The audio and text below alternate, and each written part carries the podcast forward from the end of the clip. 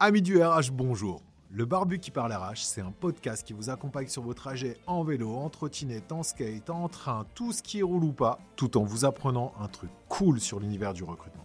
Le Barbu en question, c'est moi, Nico. Je travaille dans le RH depuis maintenant plus de 10 ans. Motivé par vos retours sur LinkedIn et YouTube, je me lance dans l'aventure audio. Prêt à explorer le monde du recrutement d'aujourd'hui et de demain? Préparez vos AirPods, c'est parti Bonjour à toutes et à tous, merci d'être là pour ce deuxième épisode euh, de cette nouvelle série dans laquelle j'échange avec des recruteuses et des recruteurs sur des sujets RH euh, qui vont animer tout 2023. Euh, et aujourd'hui, j'ai l'honneur d'accueillir celle qui a réussi à casser l'algorithme LinkedIn, la recruteuse des recruteurs. J'ai nommé Laura Pedro. Salut Laura, comment ça va? Hello Nico, ça va et toi? Bah écoute, ça va très bien. Je suis très heureux de t'avoir aujourd'hui avec moi. Ça me fait super plaisir. On échange beaucoup par euh, LinkedIn et par, euh, par WhatsApp, mais c'est vrai qu'on n'a jamais échangé de visio comme ça. Euh, donc ça me fait très plaisir de t'avoir de t'avoir avec moi. Alors avant toute chose, pour celles et ceux qui ne te connaissent pas encore, et je ne sais même pas s'il y en a, mais pour celles et ceux qui ne te connaissent pas encore, est-ce que tu peux te présenter en deux minutes, nous dire ce que tu fais, d'où tu viens et qu'est-ce que tu fais aujourd'hui, quel est ton job aujourd'hui? Oui, oui, d'abord merci à toi Nico pour, pour l'invitation. Et euh, pour être plutôt courte, ça fait cinq ans que je travaille dans le recrutement. Euh, j'ai senti depuis un an le, le fait que les, les recruteurs n'étaient pas assez accompagnés au quotidien. Donc ça fait quelques mois que, que, je me suis lancée à mon compte en tant que recruteuse des recruteurs. En fait, le constat, il est simple aujourd'hui. les recruteurs chouchoutent les candidats, mais qui chouchoute réellement les recruteurs? Donc c'est dans le but de les accompagner, de booster leur carrière, de leur proposer des, meilleures opportunités que j'ai créé cette société. La recruteuse des recruteurs, celle qui chouchoute les recruteurs. Ça, ça devrait être, ça devrait être ton, comment dire, ta, ta tagline. Je chouchoute les recruteurs. Au top. C'est beau. Ouais, mais c'est ça. et puis c'est ça en plus. Tu arrives avec ton sourire et tout. Boum, je vais vous chouchouter comme pas permis. Hop. Et là, tu te crées une base de fou, quoi. Et, euh, et donc, du coup, bah, la première question, parce que c'est ça qui est important. Pour toi, c'est quoi un recruteur en 2023 Parce qu'on dit souvent que le métier évolue, et c'est vrai. Euh, c'est ce que tu disais, c'est que toi, ça fait 5 ans un petit peu que tu travailles dans le métier. Moi, ça fait 15 ans. Quand je suis arrivé, en fait, il y avait des gens, et c'est toujours le cas d'ailleurs, hein, c'est utile à certains moments, mais il y avait des gens qui, étaient pratiquement essentiellement sur le papier, qui diffusaient des offres d'emploi dans le journal. Et, euh, la nouveauté, c'était de diffuser des offres d'emploi sur des job boards et d'aller dans des CV Tech. Aujourd'hui, on voit qu'il y a les réseaux sociaux, LinkedIn, TikTok. Euh, d'ailleurs, tu n'es pas sur TikTok, je crois.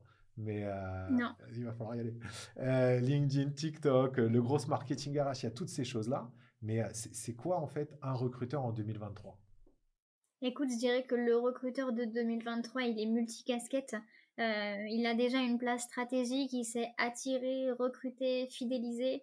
il y a toutes ces, ces, nouvelles notions qui rentrent en jeu avec ces notions de marketing RH, de copywriting. Euh, le recruteur d'aujourd'hui, il teste, il améliore ses pratiques en fonction de sa cible, de ce qui fonctionne. Donc, euh, je dirais que le recruteur de 2023, euh, c'est le recruteur 2.0, quoi le recruteur 2.0, celui qui est réussi à rénover, à rénover le recrutement, je suis, je suis un peu d'accord avec toi. Enfin, je suis même complètement d'accord avec toi. Moi, j'ai tendance à vous appeler les licornes parce que vous êtes vraiment des êtres hybrides, quoi. Vous êtes des chimères. vous êtes des êtres hybrides, mi-communicants, mi-recruteurs. C'est vraiment ça. C'est un nouveau job, mais c'est un job de ouf et qui est hyper stimulant, par contre.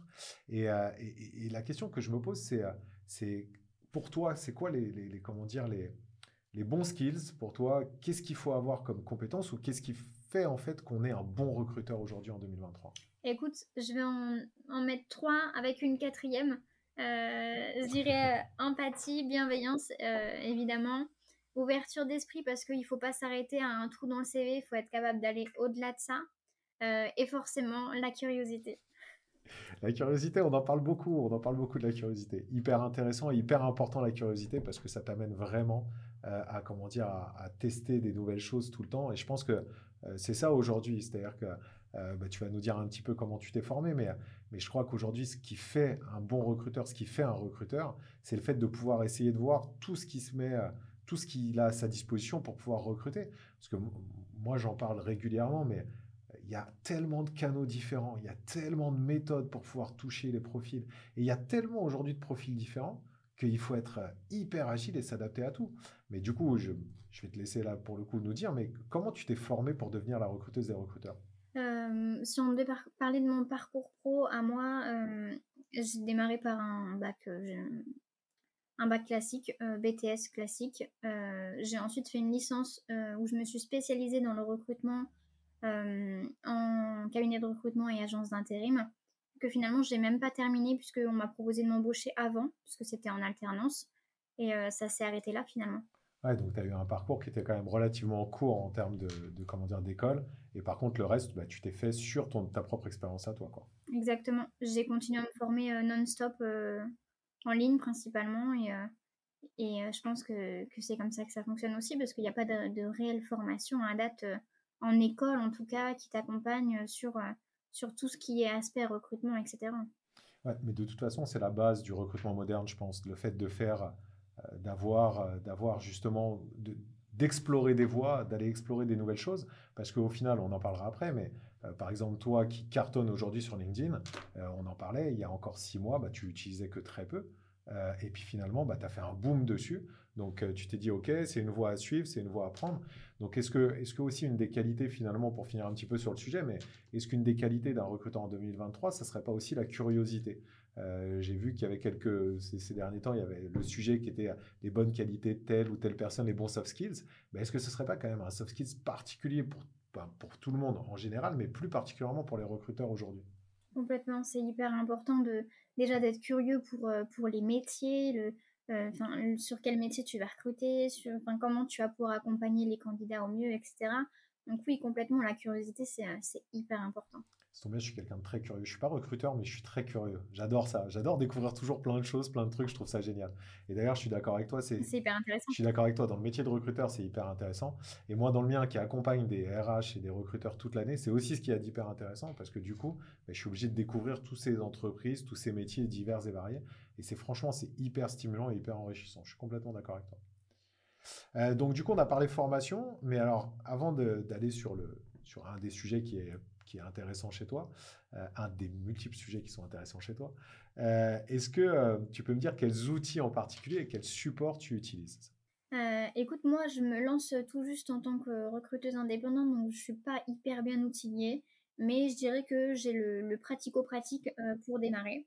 Déjà, je démarre avec la licence LinkedIn Recruteur parce que ma cible, c'est les recruteurs et ils sont pratiquement tous sur LinkedIn.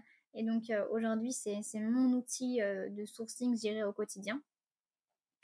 Et euh, à côté de ça, j'utilise Trello, basique, pareil, qui est un outil gratuit pour suivre mes, mes process, les étapes du recrutement avec mes clients.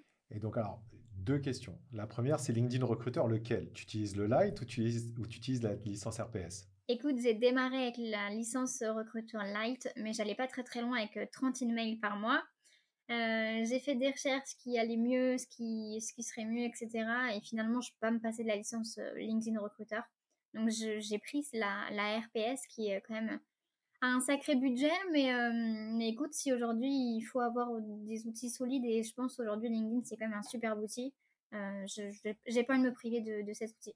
Là, pour le coup, je respecte complètement. Ce qui serait intéressant, c'est qu'encore une fois, j'ai échangé avec Louis sur le sujet qui, lui, est plus un adepte de SalesNav et, euh, et de NeoStaff, bien sûr, hein, c'est son job. Et je pense qu'il y aurait une petite battle à faire sur le sujet. Il a fait une battle avec Charlène il n'y a pas très longtemps. On pourrait faire une petite battle euh, Louis-Laura sur l'intérêt de la licence euh, recruteur RPS ou autre. en tous les cas, oui, c'est sûr que je comprends que LinkedIn soit hyper important aujourd'hui, mais alors Trello, tu l'utilises pourquoi Est-ce que tu l'utilises avec tes clients? Et ça, ça m'intéresse parce que je pense que ça va intéresser les gens qui écoutent. C'est-à-dire que en quoi des outils aujourd'hui no-code comme Trello peuvent t'intéresser et en quoi en fait ils t'aident dans ton quotidien?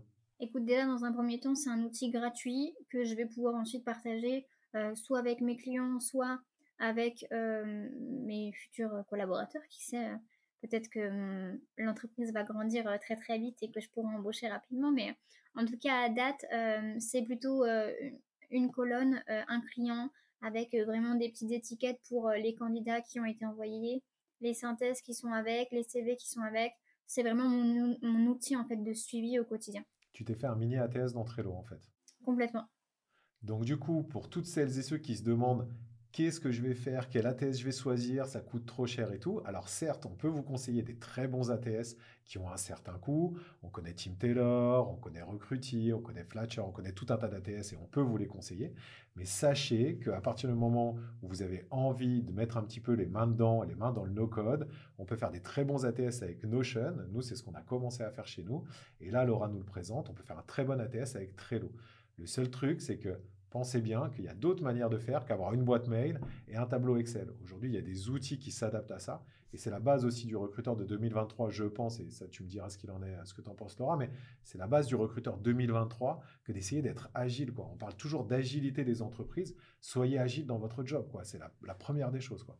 Complètement d'accord. Du coup, on va continuer et puis on va arriver sur le, sur le sujet qui est quand même le sujet qui va intéresser pas mal de personnes parce que euh, tu as quand même réussi le casse du siècle, il hein, faut être honnête. Euh, quand est-ce que tu t'es lancé sur LinkedIn? Ça, c'est la vraie question. Écoute, je pense que ça fait tout juste un an ou alors un peu plus d'un an, mais euh, en tout cas, on, ça, on, peut, on peut grossir le trait en disant que ça fait tout juste une année, oui. Donc ça fait un an et as, quand tu as commencé sur LinkedIn, mais tu as commencé à 0-0 ou tu avais quand même une petite communauté? Non, non, non, j'ai commencé à zéro. je... En fait, quand j'ai démarré, j'avais vraiment aucun objectif. J'avais pas de stratégie de, de contenu. J'avais juste envie de prendre la parole. Euh, et de, parler recrutement, de parler d'un sujet qui me passionne. Et donc j'ai démarré avec et des conseils candidats et des conseils euh, au quotidien pour les recruteurs. Et donc ça a démarré comme ça finalement. Alors du coup, tu démarres LinkedIn. Alors déjà, la première chose pour, euh, encore une fois, celles et ceux qui veulent se lancer, parce qu'on sait très bien, et je sais que tu donnes des, des conseils sur ton LinkedIn, donc pour ceux qui ne sont pas encore abonnés à Laura, vous pouvez y aller. On vous mettra aussi le lien en commentaire de, sa, de sa page link. mais je sais que tu donnes quelques conseils, mais ça serait quoi les deux, trois conseils qu'on pourrait donner à une personne qui, hésite, un recruteur qui se dit est-ce que j'y vais, est-ce que j'y vais pas, est-ce que je me lance, est-ce que je me lance pas? Parce qu'il y en a beaucoup qui aimeraient y aller, mais qui hésitent à y aller. Et c'est ce qui fait aussi qu'aujourd'hui, je crois dans les stades de LinkedIn, il y a moins de 5% euh, de créateurs de contenu. Et en France, on doit être dans les alentours de 2% de créateurs de contenu. Mais comment on peut les aider à se lancer en fait? Je dirais qu'il faut oser en fait. Il n'y a pas vraiment de, de, de, comment faire, comment pas faire. Juste vraiment en fait euh, kiffer, être soi, euh, parler d'un sujet qui, qui, nous intéresse nous, ça intéresse forcément d'autres gens. Et, euh, et, en fait, oser, il n'y a pas à se dire, il n'y a, a pas de honte à avoir, il n'y a pas... en fait, moi, je comprends pas tous ces gens qui se mettent des barrières en se disant, oui, mais eux, ils vont lire mes posts, qu'est-ce qu'ils vont en penser? On s'en fout, en fait. On, on s'en fout, on a envie d'échanger, on a envie peut-être d'être visible, on a envie de s'aider dans le recrutement parce que c'est un super atout.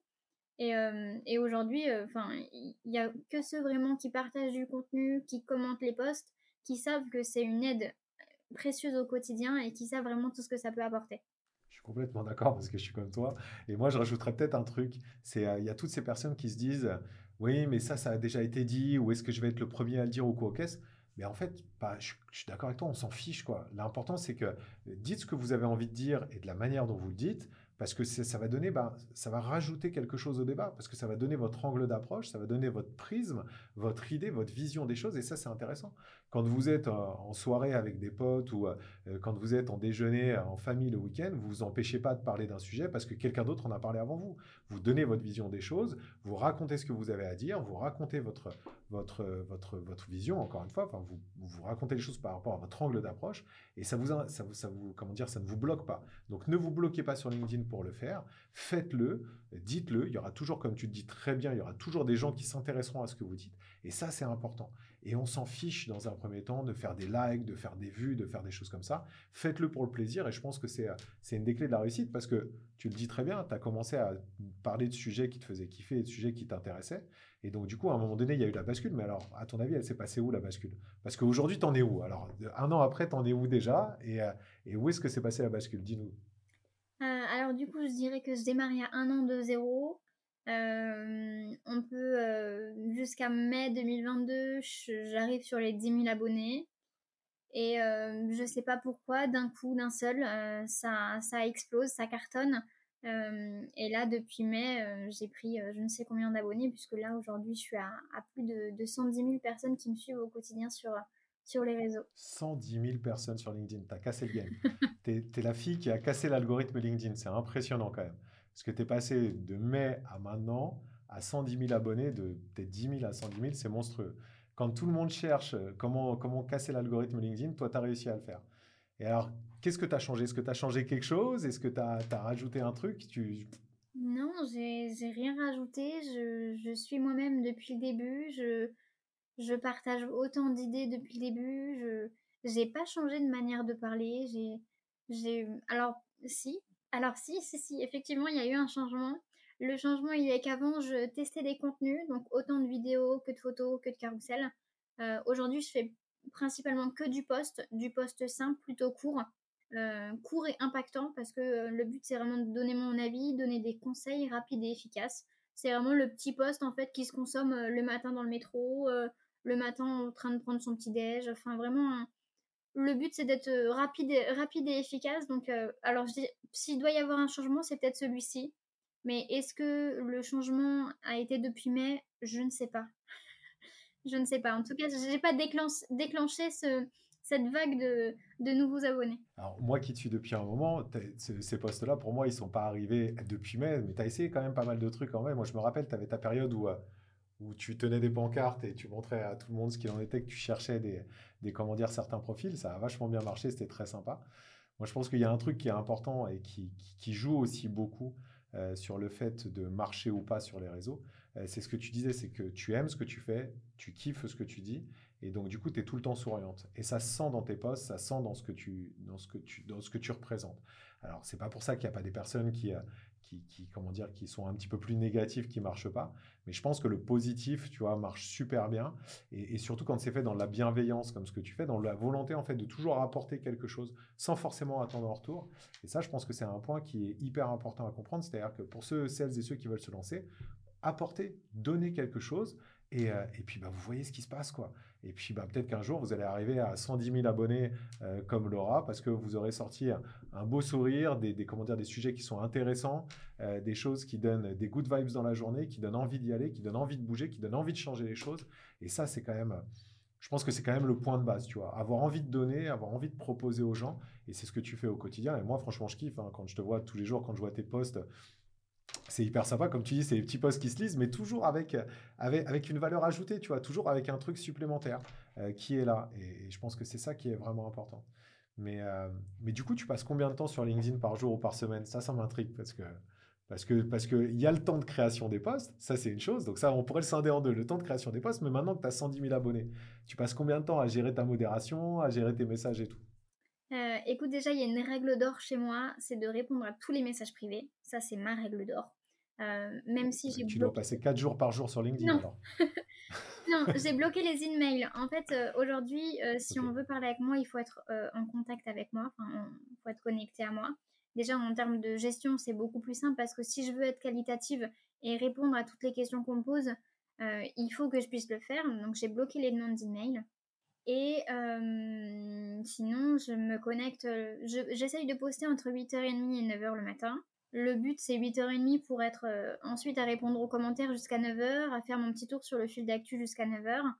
Et ensuite, en fait, comme LinkedIn, c'est mon outil de travail, il est tout le temps ouvert, en fait, dans un onglet en plus sur ma page. Donc, dès que je reçois un message, en fait, je, le traite euh, aussitôt. Donc, je suis hyper réactive dans les messages et j'ai pas euh, de retard finalement à me dire il faut que je réponde à 12 messages en même temps. Euh, c'est plutôt au tac au tac et je passe beaucoup de temps sur LinkedIn parce que je, source, je, fais plein de choses. Donc, ouais, c'est quand même mon outil de travail. Donc, j'y suis pratiquement toute la journée en fait. C'est ton outil principal. Donc, forcément, ouais. forcément, tu y es toute la journée. Mais euh, du coup, ça représente. moi, je suis, curieux parce que tu vois la curiosité dont tu parlais tout à l'heure. Je suis curieux. Tu, tu, reçois, tu reçois combien de messages par jour? Je sais pas, beaucoup. Beaucoup. Beaucoup. Je pourrais pas te. J'avais envie. Beaucoup 10, beaucoup 50, beaucoup 100 Ah non, moins de 100, euh, c'est sûr. Euh, je sais pas, entre 10 et 20. Et quand je poste une annonce d'emploi, je peux, je peux en avoir. ouais, je peux dépasser les 70 messages sur une offre d'emploi parce qu'elle va être attirante et et qu'ils vont vouloir en savoir plus. Mais, euh, mais non, je dirais entre 10 et 20 par jour, ça c'est sûr. Et tu sais que j'avais envie de faire sur 2022, de... mais il n'y a pas ce, fameux bouton pour trouver, tu sais, comme sur Facebook, ou tout cliquer d'un coup pour savoir combien il y a eu de messages. Ouais. Dommage, mais euh, ça m'aurait intéressé de savoir euh, combien de personnes j'ai interagi sur l'année 2022. Ça doit être monstrueux, ça doit être une stat monstrueuse, ça c'est sûr. Euh, et, du coup, tu réussis à recruter alors aujourd'hui sur LinkedIn? C'est vraiment ton outil principal pour motiver les gens à y aller? Parce qu'il y a plein de gens qui se disent euh, ouais, mais LinkedIn, ça prend du temps, ça marche pas, on recrute pas forcément avec, nanani, nanana. Mais toi, concrètement, parce que je me souviens de ce que tu nous avais dit à une époque où, où tu avais passé un, un, des, un, des, premiers recrutements où tu avais posté ta, ta, comment dire, ta, ta photo avec justement un message sur une pancarte qui avait vachement bien marché. Mm. Mais par la suite, ton taux de transformation, est-ce que ton taux de transformation est bon et est-ce que pour toi, c'est vraiment un outil de recrutement aujourd'hui? Alors, je travaille seulement avec LinkedIn et avec la licence LinkedIn Recruteur. Donc oui, c'est mon, principal euh, outil de travail aujourd'hui. Et oui, ça fonctionne. Par contre, pas une stratégie en place de communication RH pour vraiment attirer, pour vraiment être euh, dans, dans, la tête des gens, en fait, dès qu'ils cherchent un job. Euh, oui, ça prend vraiment du temps. Moi, ça m'a pris un an, mais ça peut prendre euh, plus de temps si euh, on poste moins, si on est moins régulier, etc. après, il faut savoir ce qu'on veut, dans le sens où moi, j'aime la réactivité, j'aime quand ça va vite, j'ai envie de me développer vite. Et donc, si je veux me développer vite, il faut que je sois visible et que je, je sois crédible. Donc, je poste, je poste tous les jours pour, pour ça. Moi, je dis, il faut, il faut essayer pour, pour comprendre vraiment cette puissance qu'a LinkedIn. C'est sûr, on a compris que tu n'avais pas le temps, ça c'est sûr. Quand on passe de, de 10 000 à 110 000 en moins d'un an, c'est sûr qu'on n'a pas le temps, ça c'est certain. on avance, on est au top. franchement, il y avait il y, a, Caroline Mignot, tu connais Caroline Mignot? Oui.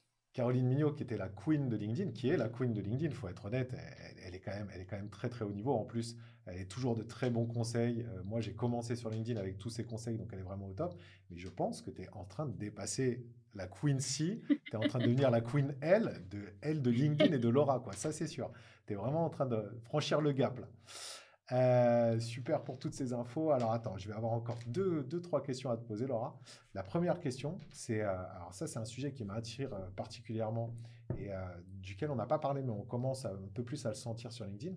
Qu'est-ce que tu penses aujourd'hui de l'intelligence artificielle pour, pour les recrutements et pour les RH Qu'est-ce que tu penses que ça peut apporter ou pas? Est-ce que tu en as peur? Est-ce que tu penses que ça peut être un bon outil ou quoi pour demain pour les recruteurs?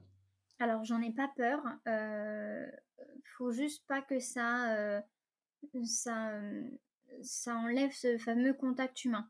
En fait, tant que ça peut nous décharger sur des tâches un peu rébarbatives, un peu répétitives, oui, allons-y. Tant que ça peut nous faire gagner du temps, être plus, enfin, aller plus vite dans, dans, nos, tâches au quotidien, oui. Par contre, si faut passer des entretiens devant des caméras pour que ça se regarde ensuite en différé, c'est non. Pour que ça nous remplace et que ça remplace ce, fameux échange, c'est non. en fait, vraiment, tant que c'est vraiment sur du, du à côté, en fait, sur de l'administratif, sur des tâches un peu, un peu chiantes, ok. Mais si c'est pour faire ce que nous, on est capable de faire et, et je suis sûre qu'il faut garder ce contact, en fait, euh, ce contact humain. Donc, euh, pour toute cette partie-là, c'est non. Donc, ça veut dire que tu es oui, mais et pas complètement. Exact. Alors, je vais, je vais te, je sais pas si tu connais, si tu sais, mais il y a, y a, pas mal, enfin, il y a des outils qui commencent à se, à se créer en ce moment. Et d'ailleurs, moi, je vous en présenterai un dans pas longtemps parce que je, je m'investis pas mal sur le sujet que je trouve assez intéressant. Euh, c'est des outils, en fait, qui vont plutôt essayer de, de gérer toute la partie compétences et évolution euh, des, des, comment dire, des salariés, mais en amont, en fait, de votre travail. C'est-à-dire que euh, ça, je trouve ça, pour moi, je trouve ça hyper smart et euh, ça enlève une partie des biais. Ça les enlève pas tous parce que euh, tu es obligé après, enfin obligé, et c'est nécessaire, hein, je suis d'accord avec toi, d'avoir ce contact mm. humain pour pouvoir sentir la personne, pour pouvoir avoir son ADN, ses valeurs, savoir ce qu'il représente. Même si on recrute pas au feeling, on recrute quand même une personne avant toute chose. Donc ça veut dire qu'on on doit voir un petit peu ce que lui ou elle représente. Mais cette intelligence artificielle, en fait, va pouvoir aller trouver, chercher des personnes qui ont les compétences nécessaires pour ton poste, alors que ce sont des compétences qu'elles n'ont pas forcément mises en avant. Tu vois ce que je veux dire? C'est ça qui est hyper cool. C'est-à-dire qu'aujourd'hui, tu as plein de personnes qui vont se mm. limiter, qui vont se dire bah, tiens, j'ai fait tel job toute ma vie, donc je vais faire ce job-là. Alors que peut-être, si jamais on regarde tout leur parcours, tout ce qu'elles ont fait, les projets transverses, euh, les, comment dire, les missions, toutes ces choses-là, bah, on va pouvoir déceler à l'intérieur tout un tas de compétences qui sont soit pas exploitées, soit sous-exploitées dans son job, et peut-être bah, le, mettre ailleurs que dans le job qu'il est aujourd'hui, euh, et donc du coup lui proposer quelque chose de tout à fait adapté mais auquel il ou elle n'aurait absolument pas pensé et auquel le ou la RH, en fait, n'aurait pas forcément pensé parce que ce pas des choses qui étaient mises en avant. Et ça, je trouve que c'est une évolution de l'IA qui pourrait être hyper intéressante et au service, encore une fois, des recruteurs, parce que l'objectif, c'est de donner à toi, recruteuse, euh, bah, les profils qui te semblent intéressants, même si, euh, bah, au départ, tu vas peut-être avoir, je te dis n'importe quoi, pour un dev, euh, tu auras peut-être quelqu'un qui aura fait du commerce et qui finalement se vendra comme un commercial, mais qui aura des compétences sympas pour un dev, voire avec une petite formation supplémentaire qui pourra faire quelque chose d'intéressant. Mmh. L'exemple est peut-être mal choisi parce que tu as besoin quand même d'avoir des hard skills, ça c'est important, mais, euh, mais d'avoir quelqu'un qui n'est pas forcément euh, du tout doué, peut-être à l'inverse justement, quelqu'un qui est un dev et qui se vend comme dev et finalement que tu vas prendre comme commercial parce que tu as vu que bah, dans tout son, tout son parcours, bah, il a acquis tout un tas de compétences qui allaient hyper bien aller pour le système de commercial et qu'il avait une appétence pour ça. Et ça, je pense que l'IA peut vraiment, euh, pour moi, changer des vies, changer des carrières et changer des évolutions de société, euh, justement par rapport à cet aspect de, comment dire, de, compréhension des compétences et de mise en avant des compétences. Les fameuses euh, compétences transférables, effectivement. Exactement. Donc ça, je pense que ça va être, ça va être le sujet de demain. Je suis, moi, perso, je suis hyper excité par cette arrivée de l'IA en RH mais avec comme toi un petit bémol, il faut faire très attention, mmh. parce que notamment les Américains jouent beaucoup, tu sais, sur, euh, euh, sur des IA qui vont faire des IA, comme tu disais, qui vont faire les entretiens visio à ta place. Mmh. Et donc là, tu as un nombre de biais hallucinants qui sont dedans, parce que les algorithmes sont faits avec des biais et tout. Et ça, c'est très dangereux. Donc là-dessus, pour, moi, il faut faire encore très attention. Cool. Bon, bah écoute, je vais avoir une dernière question à te poser. C'est euh, maintenant, c'est quoi ton défi 2023 ah oui. Maintenant que tu as cassé LinkedIn, que tu as atteint les 110 000 personnes, que tu vas être en tête du classement Favicon quand tu vas sortir, c'est sûr et certain. c'est quoi ton défi 2023 quoi? Qu'est-ce qui t'attend? Écoute, euh, c'est de continuer à kiffer parce que je, j'adore ce que je fais, ce que, ce que j'entreprends. Euh, euh, je suis passionnée et donc le but c'est de, continuer dans, cette passion et de, de faire bouger les mentalités dans le recrutement encore et encore, de vraiment donner la place que les recruteurs méritent euh, au quotidien. Donc euh, ça, ça va être mon défi, même si c'est un peu vague. Euh, ouais, je dirais que, que ma, boîte, ma, ma, boîte fonctionne encore et encore. Donc voilà, on, en est là et, et, hâte de voir ce que l'avenir me réserve. Trop cool. Bah, perso, je suis sûr que ça va cartonner. Ça ne peut que cartonner avec les good vibes que tu donnes et avec, avec tout ce que tu ressors comme énergie. Donc, donc pour moi, je, je pense qu'on refera le point. Écoute, on se refait, on, se fait un deal, on se fait une, euh, la même, le même échange dans un an pour voir où tu en es. Et, moi, je dis, tu nous réserves encore quelques surprises, mais que tu soupçonnes pas parce que ta curiosité va t'amener sur d'autres chemins. Donc, c'est sûr et certain que tu vas nous préparer d'autres choses.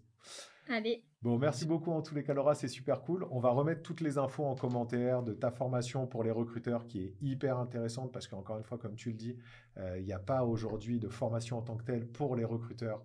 Euh, pour bien euh, appréhender l'ensemble du job. Il n'y a pas de formation, il faut savoir aller chercher euh, les, comment dire, les, les, formations là où elles sont, les bootcamps ou autres. Et donc, du coup, on va la mettre en lien parce que avec tout ce que tu as à fournir comme valeur et avec tout ce que tu as à fournir comme expérience, ça ne peut que servir les recruteurs. On mettra aussi ton profil LinkedIn pour celles et ceux qui ne te connaissent pas. Et puis, et puis bah, pour moi, c'était un plaisir d'avoir échangé avec toi. Je vais juste te laisser le mot de la fin si tu veux dire quelques mots avant de partir. Mais encore une fois, merci beaucoup. C'était hyper cool et c'était un kiff de t'avoir et de t'avoir toujours avec le smile. C'est euh, toujours un bonheur.